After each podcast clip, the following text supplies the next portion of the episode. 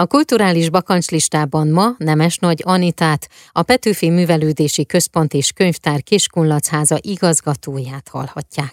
Az ő álmai és vágyai következnek.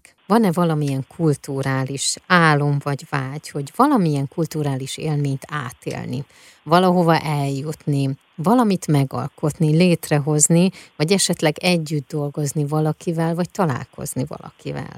Kulturális bakancslistámhoz két gondolatot szeretnék hozzátenni. Az egyik az megvalósulni látszik. Végre szeretnék a munka mellett én is eljutni színházba, és ez meg is történik. Az Egyszer három néha négy című előadást fogom megnézni Mohai Tamás főszereplésével. A Veres1 Színház előadása lesz majd. A másik bakancslistás álmom pedig a mi Pál utcai fiúk produkciónkhoz kapcsolódik, és az volna, hogyha a szerzőpáros valamely tagja megnézné, és a gyerekek felé referálna, hogy ő hogy látja az ő alkotásukat, illetve hogyha volna a vígszínházas Pál utcai fiúk közül, a színészek közül olyan, aki szintén megnézné, és esetleg egy közös fináléban is akár részt vennének, hát az egy csoda lenne nekünk alkotóknak is, de hát azoknak a gyerekeknek, akik most erre a bemutatóra készülnek itt a Kiskunlacházi grundon, hát az egy csodálatos dolog lenne, ha létrejönne. Kívánom, hogy legyen így. Köszönöm